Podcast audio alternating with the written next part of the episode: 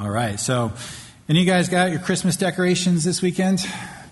Right? Everybody's kind of doing the same thing. So, I uh, got out the manger scene, and um, I was thinking about. I'm going to start off with this verse in Luke. I'm just going to read it. We're going to start in Ruth, but uh, it says, And Joseph also went up from Galilee out of the city of Nazareth into Judea to the city of David, which is called Bethlehem, because he was of the house and the lineage of David, to be registered with Mary, his betrothed wife, who was with child. So we all put up these manger scenes, and it, it's a picture of what happened there in Bethlehem. And it says that Joseph went down there because he was of the house and the lineage of David. And today, here in Ruth, we're going to look at David's beginning and his great great grandmother and his great grandmother, Naomi and Ruth, and how uh, those two things sort of tie together. So, uh, I'm going to try to do the entire book. It's four chapters. I'm going to skip a couple verses here and there, but if I had four weeks, I would break it down and slow down. And uh, but this is a one-shot deal, so I hope you guys are ready to read and to get into this. And uh, we're going to look and hopefully be encouraged by some of the things the Lord did in the life of Naomi and Ruth and Boaz, uh, and just this encouraging scene. So, chapter 1, verse 1 says, Now it came to pass in the days when the judges ruled that there was a famine in the land. And a certain man of Bethlehem, Judah, went to dwell in the country of Moab, he and his wife and his two sons. And the name of the man was Elimelech, and the name of his wife was Naomi. And the names of his two sons were Mahlon and Chilion, Ephrathites of Bethlehem, Judah. And they went to the country of Moab and remained there. And then Elimelech, Naomi's husband, died, and she was left and her two sons. Now they took wives of the women of Moab. The name of the one was Orpah, and the name of the other was Ruth. And they dwelt there about ten years. Then both Mahlon and Chilion also died. So the woman survived, survived her two sons and her husband. And then she arose with her daughters in law that she might return from the country of Moab, for she had heard in the country of Moab that the Lord had visited his people by giving them bread. Now, that's a pretty intense six verses, right? That's 10 years, some serious tragedy. Uh, it doesn't give us a ton of details other than the fact that it says Elimelech left when there was a famine. And it doesn't seem like the change of scenery helped out in any great degree. So it's hard to run from our problems. Uh, it says Elimelech left, but he ends up passing away there. And it seems to be a step in the wrong direction. But what I love here is in verse 6, it says, and you can imagine Naomi here in the situation. I mean, that's traumatic to lose your husband your sons. No doubt she's struggling mentally and spiritually. But it says here that she rose that she might return. And that was probably all she could do at this point, right? Is just say, I got to go back. I need to get back. And as we've been looking at in Revelation, at the end of each one of those churches, as Pastor Joe's been looking at it, it says, Blessed are the overcomers for they will, and then each church kind of has a different promise. And that's really the picture here of Naomi is she overcame. Think about all the things that she had to overcome here. But she gets up and basically does about the only thing she can do at this point. Just says, I'm going to go back. I need to go back. She doesn't give up. She just starts moving. And sometimes that's about all we can do, but it's good enough. Now, verse 7 says, Therefore she went out from the place where she was, and her two daughters in law with her, and they went on their way to return to the land of Judah. And Naomi said to her two daughters in law, Go, return each one to her mother's house. The Lord deal kindly with you as you have dealt with me. The Lord grant to you that you may find rest, each in the house of her husband. And she kissed them, and lifted up their voices, and wept. And they said to her, Surely we will return with you to your people. Now, it's this interesting conversation here where Ruth, or Naomi is saying to Ruth and Orpah, look, it's better off for you guys as young widows just to go back to your homes. The chances of you finding husbands and finding safety and security within your own homes and your own communities is going to be far greater. These girls had never been, it seems, to the nation of Israel. And I wonder, just at the beginning here, what was it? We're going to see Ruth makes a pretty bold choice here to go with Naomi. What was it that Ruth had seen in Naomi that affected her that much? uh, because this is a major point in Ruth's life where she's going to turn away from what seems to be the easier path, turn away from what's familiar, and follow Naomi, who, at least at this moment, is struggling uh, under the weight of all the things that are happening. So Naomi tries to continue to, to dissuade them, saying, even if I were to have a husband tonight and have children, it's too long. Uh, look down at verse 14. And they lifted up their voices and they wept again. And Orpah kissed her mother in law, but Ruth clung to her. And she said, Look, your sister in law has gone back to her people and to her gods. Return after your sister in law.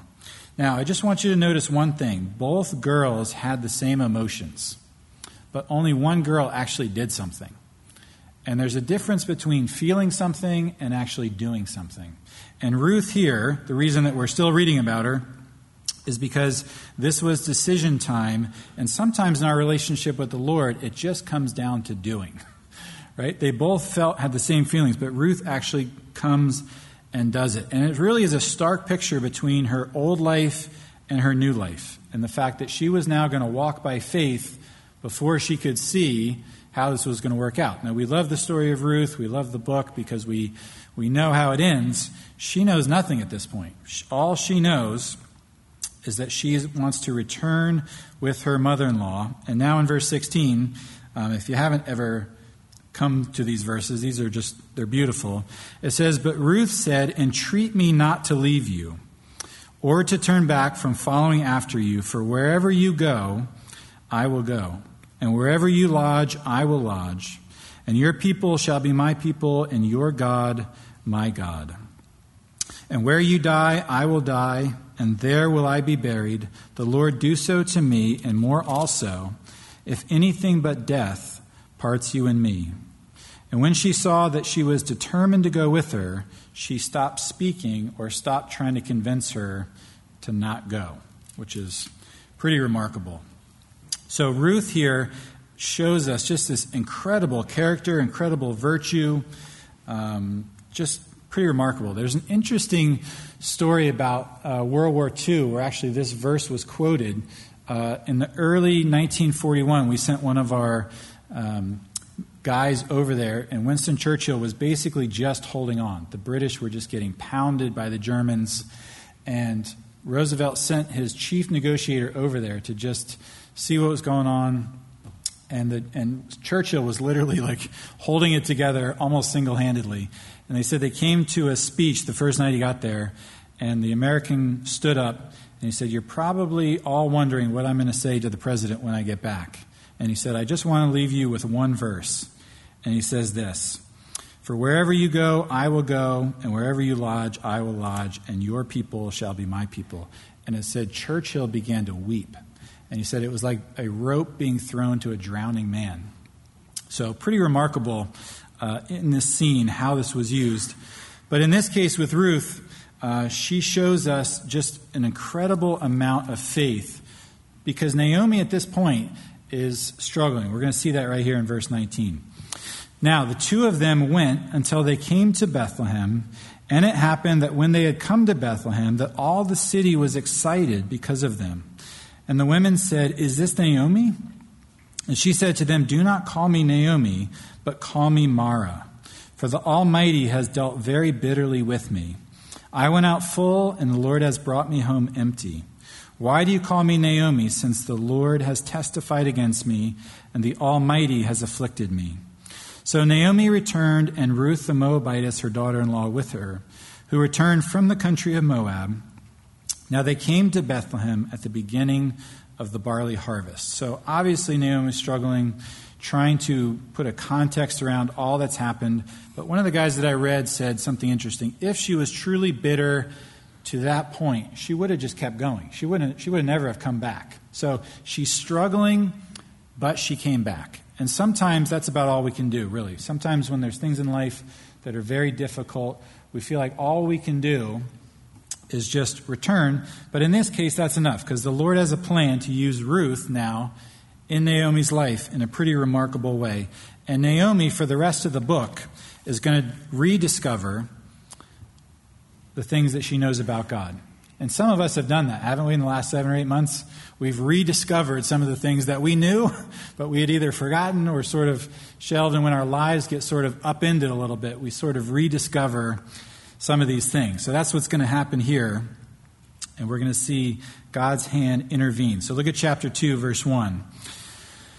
Now there was a relative of Naomi's husband, a man of great wealth of the family of Elimelech. His name was Boaz. So Ruth the Moabitess said to Naomi, Please let me go to the field and glean heads of grain after him in whose sight I may find favor. And she said to her, Go, my daughter. Then she left and went and gleaned in the field after the reapers. And she happened to come to the part of the field belonging to Boaz who was of the family of Elimelech. So now the story takes the next chapter, as it were. And I love the fact that, that uh, Ruth decides to just go out, right? When you don't know what's going on and things are upended a little bit, you can almost have a tendency to just get bogged down. Pastor Joe calls it the paralysis of analysis, right? But she doesn't do that. She's like, well, the only thing I really could do is go to the field, and at least we can get some food and I can glean because the way they had it set up in ancient Israel is that a farmer was to harvest and glean his field, but he was to leave the corners and the sides for anybody that was poor. So it actually had two pretty good effects. Number one, it was sort of a check on the greed of the farmer, right? You don't need every last stalk of grain. And it allowed them to be generous. And it also allowed people that were poor to be dignified in actually going and working with their hands and gathering what they needed. So it was a good deal in both ways. And here it says, in, in my Bible in verse 3, I underlined the word happened. She happened to come to the part of the field belonging to Boaz. Now, these aren't like big ranches with big signs of who lives there. These are just fields out in the desert that they carved out. So Ruth does not know where she is or who these fields belong to, but she doesn't sit around and wait to be served. She doesn't sit around and not do anything. Uh, instead, as Pastor Chuck used to say, God begins to work very supernaturally, but in very natural ways. Ruth says, The only thing I can really do is go out and at least I can get us some food. And it says she happens to end up in the field that belongs to Boaz, who we're going to see here has a couple other interesting coincidences. Uh, but God begins to lead her as she walks. God begins to lead her as she walks. So, look at verse 4. Now behold, Boaz came from Bethlehem and said to the reapers, The Lord be with you. And they answered him, The Lord bless you. Now, by the way, this wasn't a particularly strong spiritual time, but it does seem that Boaz, particularly, is a very godly, very pious man. And Boaz said to his servants, to his servant who was in charge of the reapers, Whose young woman is this? So he notices that someone new is there. So the servant who was in charge of the reapers answered and said, it is the young Moabite woman who came back with Naomi from the country of Moab. And she said, Please let me glean and gather after the reapers among the sheaves. So she came and has continued from morning until now, though she rested a little in the house. Then Boaz said to Ruth, You will listen, my daughter, will you not? Do not go and glean in another field, nor go from here, but stay close by my young women. Let your eyes be on the field which they reap, and go after them. Have I not commanded the young men not to touch you? And when you are thirsty, go to the vessels and drink from what the young men have drawn. So she fell on her face and bowed down to the ground and said to him, Why have I found favor in your eyes that you should take notice of me, since I am a foreigner? Now, this is cool. In verse 11, we're going to see what it was that attracted Boaz's attention and his kindness uh, and it wasn't just a, a physical attraction. Verse 11 says, And Boaz answered and said to her, It has been fully reported to me all that you have done for your mother in law since the death of your husband, and how you have left your father and your mother and the land of your birth, and have come to a people whom you did not know before. The Lord repay your work and a full reward given to you by the Lord God of Israel. Notice this, under whose wings you have come for refuge. So Boaz understood, uh, at least to a degree, the amount that it took for Ruth to leave her family and her customs and everything else and come to be with Naomi. And I love the fact here it says that you have come under the God of Israel for refuge. That's remarkable. So, Boaz here, verse 13, says, And she said, This is now Ruth. She said, Let me find favor in your sight, my Lord, for you have comforted me and have spoken kindly to your maidservant, though I am not like one of your maidservants. Now Boaz said to her at mealtime, Come here and eat of the vinegar, I'm sorry, eat of the bread and dip your piece of bread in the vinegar. So she sat beside the reapers, and he passed parched grain to her, and she ate and was satisfied, and kept some back. She's going to save some for Naomi. And when she rose to glean, Boaz commanded his young men, saying, Let her glean even among the sheaves, and do not reproach her. And I have verse 16 highlighted and underlined in my Bible as well. And let grain from the bundles fall purposely for her. Leave it that she may glean and do not rebuke her. So we would call that extravagant generosity. And again, this is not simply because it's a, a physical attraction. Boaz is trying to bless Ruth because of what he has seen, the virtue that he has seen in her. But he says here, uh, to the guys as they're gathering uh, the barley, let some accidentally, when you get in front of Ruth, let some accidentally spill out and just happen to be basically in the path as she's walking there, which is, you, you wonder what the look on the guys' faces were when he told them that. They probably rolled their eyes a little bit. Uh, but it says here that Boaz basically just says, hook her up. Like, make sure she can find everything that she needs. And as I was thinking about this, and um, you know, there's been times in my life where I've looked back and I've just seen God's extravagant kindness in the same way in my life.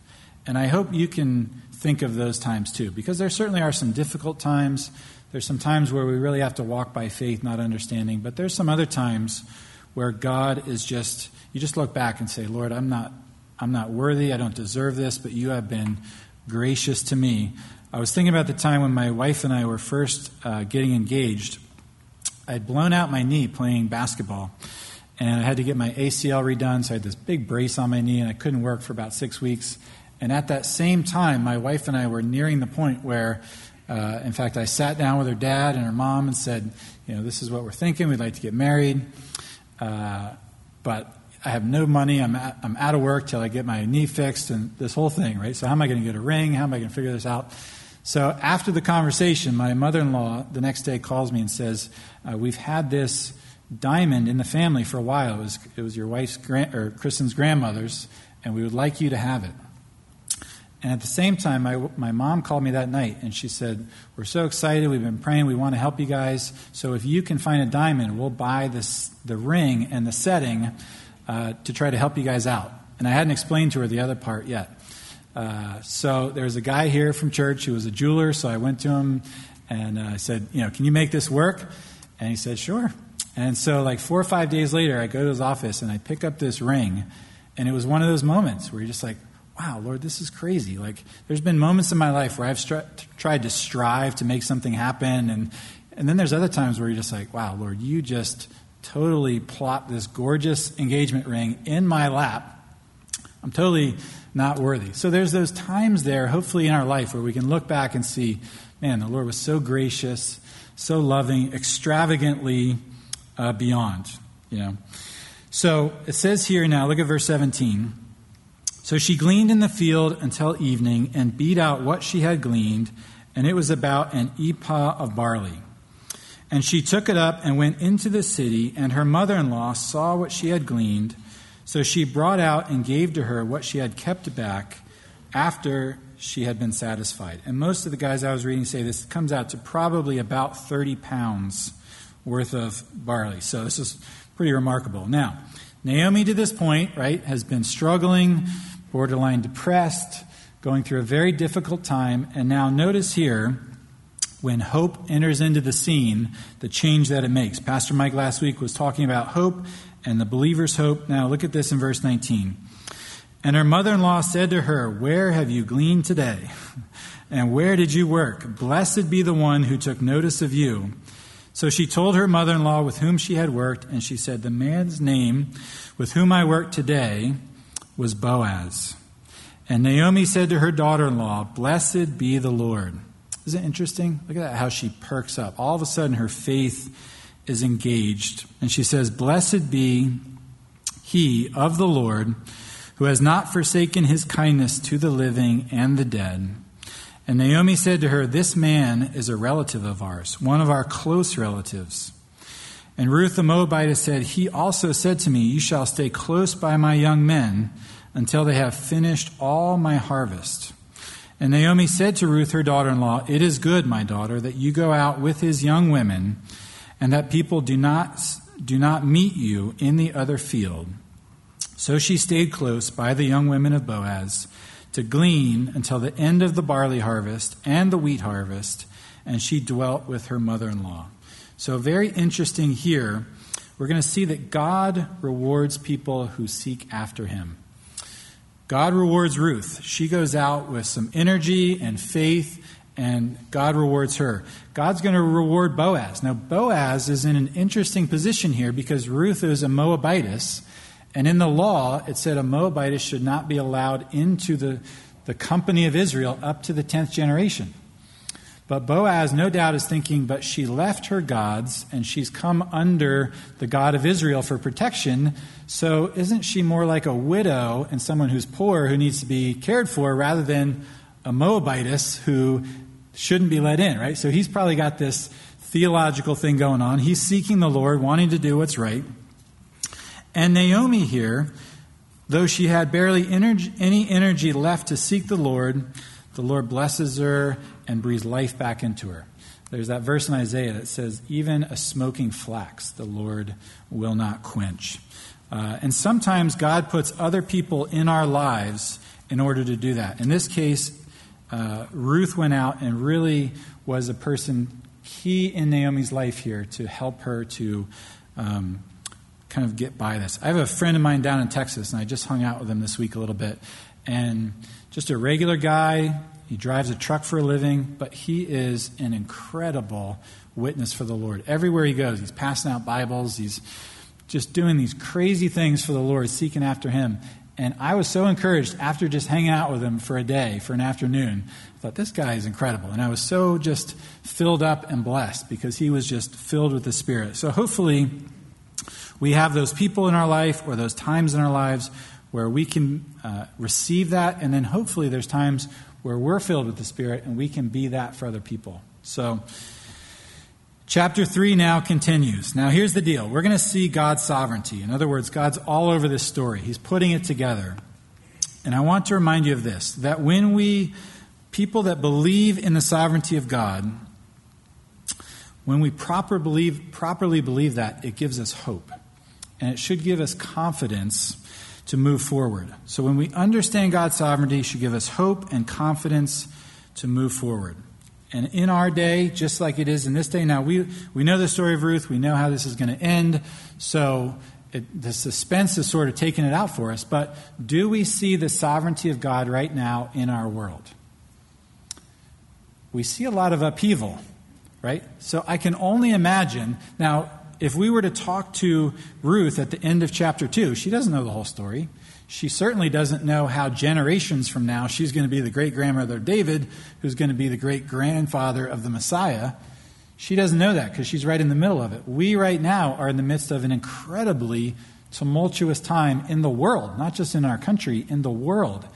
And instead of wondering, what's this politician going to do, or what's this government about, or what's going to happen here, Rather, we should be thinking, what is the Lord trying to do? He's up, he is turning over entire nations and peoples and has created this situation where everybody is sort of looking around saying, what is going on?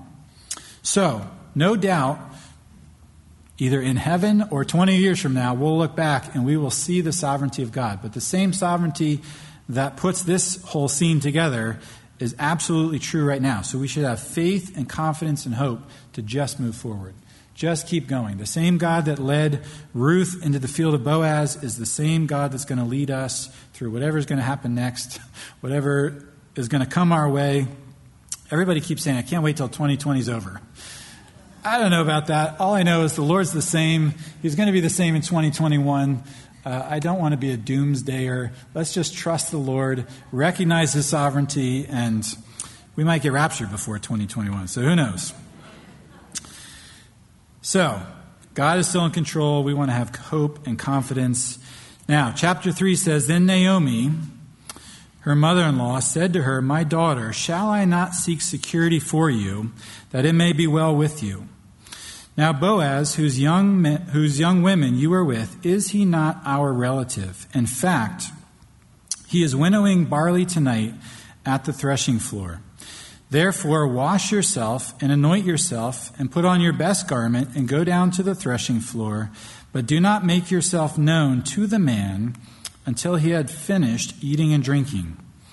And it shall be that when he lies down, that you shall notice the place where he lies, and you shall go in and uncover his feet and lie down, and he will tell you what you should do. And she said to her, All that you say to me, I will do. So she went down to the threshing floor, and it did according to all that her mother in law had instructed her. Now, strange scene uh, for us in our culture, but here a couple things that are going on. Number one is we are going to be introduced to this idea of a redeemer. In the nation of Israel at this time, if something had happened to uh, a husband and there was a widow, there would be a family redeemer who, in this case, would buy back uh, a field so that that family uh, did not become destitute. So, in other words, a husband died and some big land shark comes in and starts buying up all the properties of all the widows. Instead, they made a law so that other family members could come in and purchase that property in order to provide for the family. And in some cases, if the widow was still young enough, they would marry that woman and raise up an offspring for the name of that family to continue. So that's what we're heading into. Uh, and Naomi now is going to say to Ruth, Here's what I want you to do. I want you to go and basically ask Boaz to be your redeemer. Again, seems like a bit of a strong, uh, a strange scene. And having two teenage daughters myself, I don't want Pastor Joe to hear of a bunch of girls asking their boyfriends to marry them. That's not what this scene is about, okay? It's bold, but it's not wrong what she's about to do. So she goes down uh, to the threshing floor, it says. Let's pick it up in verse 6. So she went down to the threshing floor and did according to all that her mother in law instructed her. And after Boaz had eaten and drunk, and his heart was cheerful, he went to lie down at the end of the heap of grain, and she came softly, uncovering his feet, and lay down. Now it happened at midnight that the man was startled, and turning himself, and there a woman was lying at his feet. So here's what Ruth did. She came in and she lay down at his feet and she basically pulled the blanket up a little bit, knowing that that will make his feet cold and at some point during the night he's going to wake up. Right? Now I know some couples have had this experience themselves where you wake up and you roll over and you're like, wait a second, I had the blanket on 10 minutes ago. What's going on here? So, that's what happens. Boaz wakes up and he's cold. He's like, My feet are cold. He looks down and there's a woman there. Now, this, is, this has nothing to do with seduction, but it has something to do with submission. Ruth is completely submitting herself to Boaz, asking him to take care of her. Nothing to do with seduction. And she, she lays down. So it happens at midnight that the man was startled and turned, to him, turned himself. And there was a woman lying at his feet. And he said, Who are you? So she answered, I am Ruth, your maidservant. Take your maidservant under your wing, for you are a close relative. Then he said, Blessed are you of the Lord, my daughter, for you have shown more kindness at the end than at the beginning, and that you did not go after young men, whether poor or rich. And now, my daughter, do not fear, for I will do all, uh, all for you that you request, for all the people of my town know that you are a virtuous woman. Now it's true that I am a close relative. However, there is a relative that is closer than I. Stay this night, and in the morning it shall be that if he will perform the duty of a close relative for you, good, let him do it. even though Boaz didn't really believe that. But if he does not want to perform the duty for you, then I will perform the duty for you as the Lord lives. Lie down here until morning. So she lay at his feet until morning, and she arose before one could recognize another. Then she said, Do not let it be known that the woman came to the threshing floor. And he said, Bring your shawl that is on you and hold it. And when she held it, he measured six ephahs of barley and laid it on her, and she went into the city. And when she came to her mother in law, she said, Is that you, my daughter? Then she said to her all that the man had done for her. And she said, These six ephahs of barley he gave me, for he said to me, Do not go empty handed back to your mother in law. I think Boaz understood where this idea originally had come from. And I think Naomi trusted Boaz enough to know that he wouldn't take advantage of the situation, that he was going to do the right thing, and she wasn't putting Ruth in danger of that. Now, what I find interesting is in this story up to this point, Boaz had definitely initiated in trying to care for Ruth, for being kind to Ruth, but in a sense, because of the position he was in, uh, he couldn't just go in and say, I'm going to marry you and I'm going to provide for you. In a way, it had kind of come to a head, and it had to be Ruth to now finally make the request to say, I, need, I would like you to do this for me. And it isn't interesting, I don't know about you guys, how you got saved, but at some point, most of us knew about the Lord, we knew the gospel, we had started to understand that God loved us, but at some point, we had to come to Him in a little bit of an awkward moment and say, Lord, I want you to forgive me. I want you to come into my heart and to make me yours and to, to enter into eternity with you. And I see in this scene a little bit of that, that Ruth came to Boaz because it had kind of come to a standstill. Uh, but Ruth, uh, in a something that was bold but not inappropriate, uh, comes to Boaz and makes this request. So, look at verse 18. so Naomi says, Sit still, my daughter, until you know how the matter will turn out. For the man will not rest until he has concluded the matter this day. Now Boaz went up from the gate and sat down there, and behold, the close relative of whom Boaz had spoken came by. So Boaz said, Come aside, friend, sit here. So he came aside and sat down. And he took ten men of the elders of the city and said, Sit down here. So they sat down. Then he said to the close relative, Naomi, who has come back from the country of Moab, sold the piece of land which belonged to our brother Elimelech. And I thought to inform you, saying, Buy it back in the presence of the inhabitants and the elders of my people. If you will redeem it, then redeem it. But if you will not redeem it, then tell me that I may know for there is no one but you to redeem it, and I am next after you. And he said, I will redeem it. Now, I'm just curious if Ruth and Naomi were within like listening distance to hear this back and forth. I'm curious. I don't know. Be interesting to watch when we get to heaven. Uh, but Boaz plays it cool. If, if they were listening, they would have been stressed out a little bit at this moment because the guy's like, sure, another field, go, definitely. Then Boaz says, But on the day that you buy the field from the hand of Naomi, you must also buy it from Ruth, the Moabitess, the wife of the dead, to perpetuate the name of the dead through his inheritance. And the close relative said, um, I cannot redeem it for myself, lest I ruin my own inheritance. You redeem my right of redemption for yourself, for I cannot redeem it. And it's more like I don't want to redeem it. So here's what's going on. In Boaz is very wise, and he basically says it's a package deal.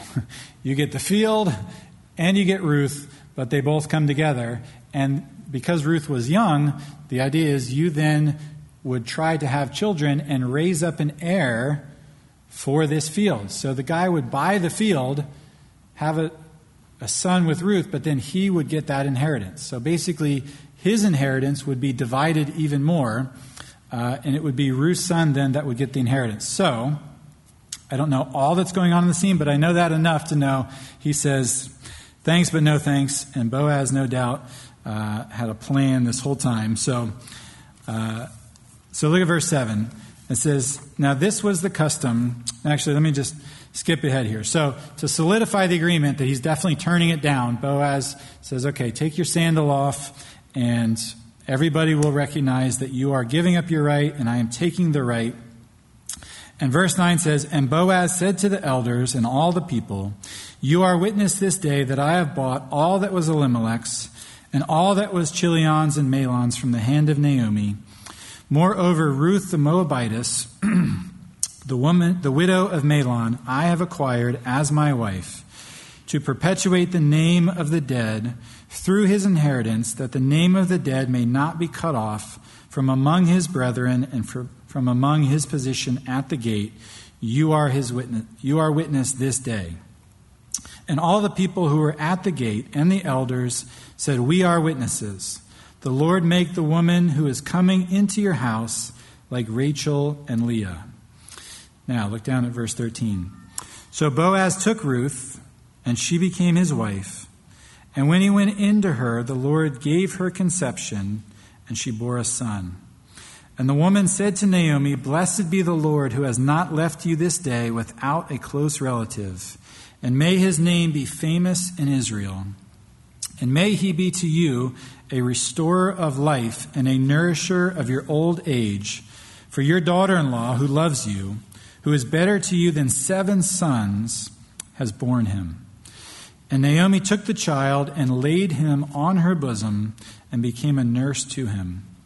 And also the neighbor women gave him a name, saying, There is a son born to Naomi. And they called his name Obed. Obed is the father of Jesse, the father of David. So, pretty remarkable scene. The first man was interested in the field, but not in the bride. Boaz was interested in the bride, not in the field. And in that, we see the heart of God, that the whole purpose of earth is just simply a stage for redemption. That God cares about people and souls, not about property and things. And what's interesting to me is Ruth had given up her best chance at safety and security and remarriage when she left Moab. Totally by faith, uh, she would have been much safer logically and in a worldly wisdom type of sense to stay in Moab amongst her people, but instead she stepped out in faith, followed Naomi, and look what happens. It says she ends up marrying Boaz.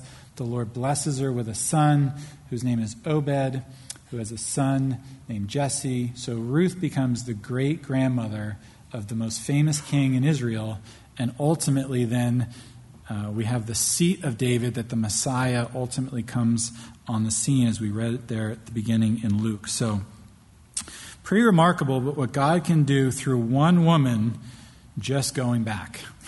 And sometimes that's all we can do is just keep going, just go back, just get back on track. But the Lord loves to reward those who seek after him. Uh, and the Lord is faithful to love and care and guide for us, and therefore we should be about his business. Right? We see God's sovereignty, we see his provision here, and the Lord is the same with us. God protects us and provides for us, he guides our lives, uh, and we should receive that grace and we should re- then respond. Right? None of us have initiated anything. We this morning sit here as recipients of God's grace and the only two responses to that would be obedience and faith, and maybe add in having grace towards other people. Because you know, when someone is truly gracious to you, you just have that feeling of, man, I'm not worthy of this. We all have that feeling, and we all then can then be gracious to other people. So, just want to encourage you in this time. We see God's sovereignty. God is still sovereign today. What's he doing? We'll know soon enough. We'll either know in heaven or we'll see it. But God's up to something. So have hope, have confidence, don't give up. Uh, and if you're a little fried, then just do something. Just come back, just stay in the game, and you're going to see uh, God's faithfulness. And if you're doing good, then seek out those you can encourage and bless and strengthen uh, in this time. So why don't we stand? We'll pray, and uh, we'll sing a last song.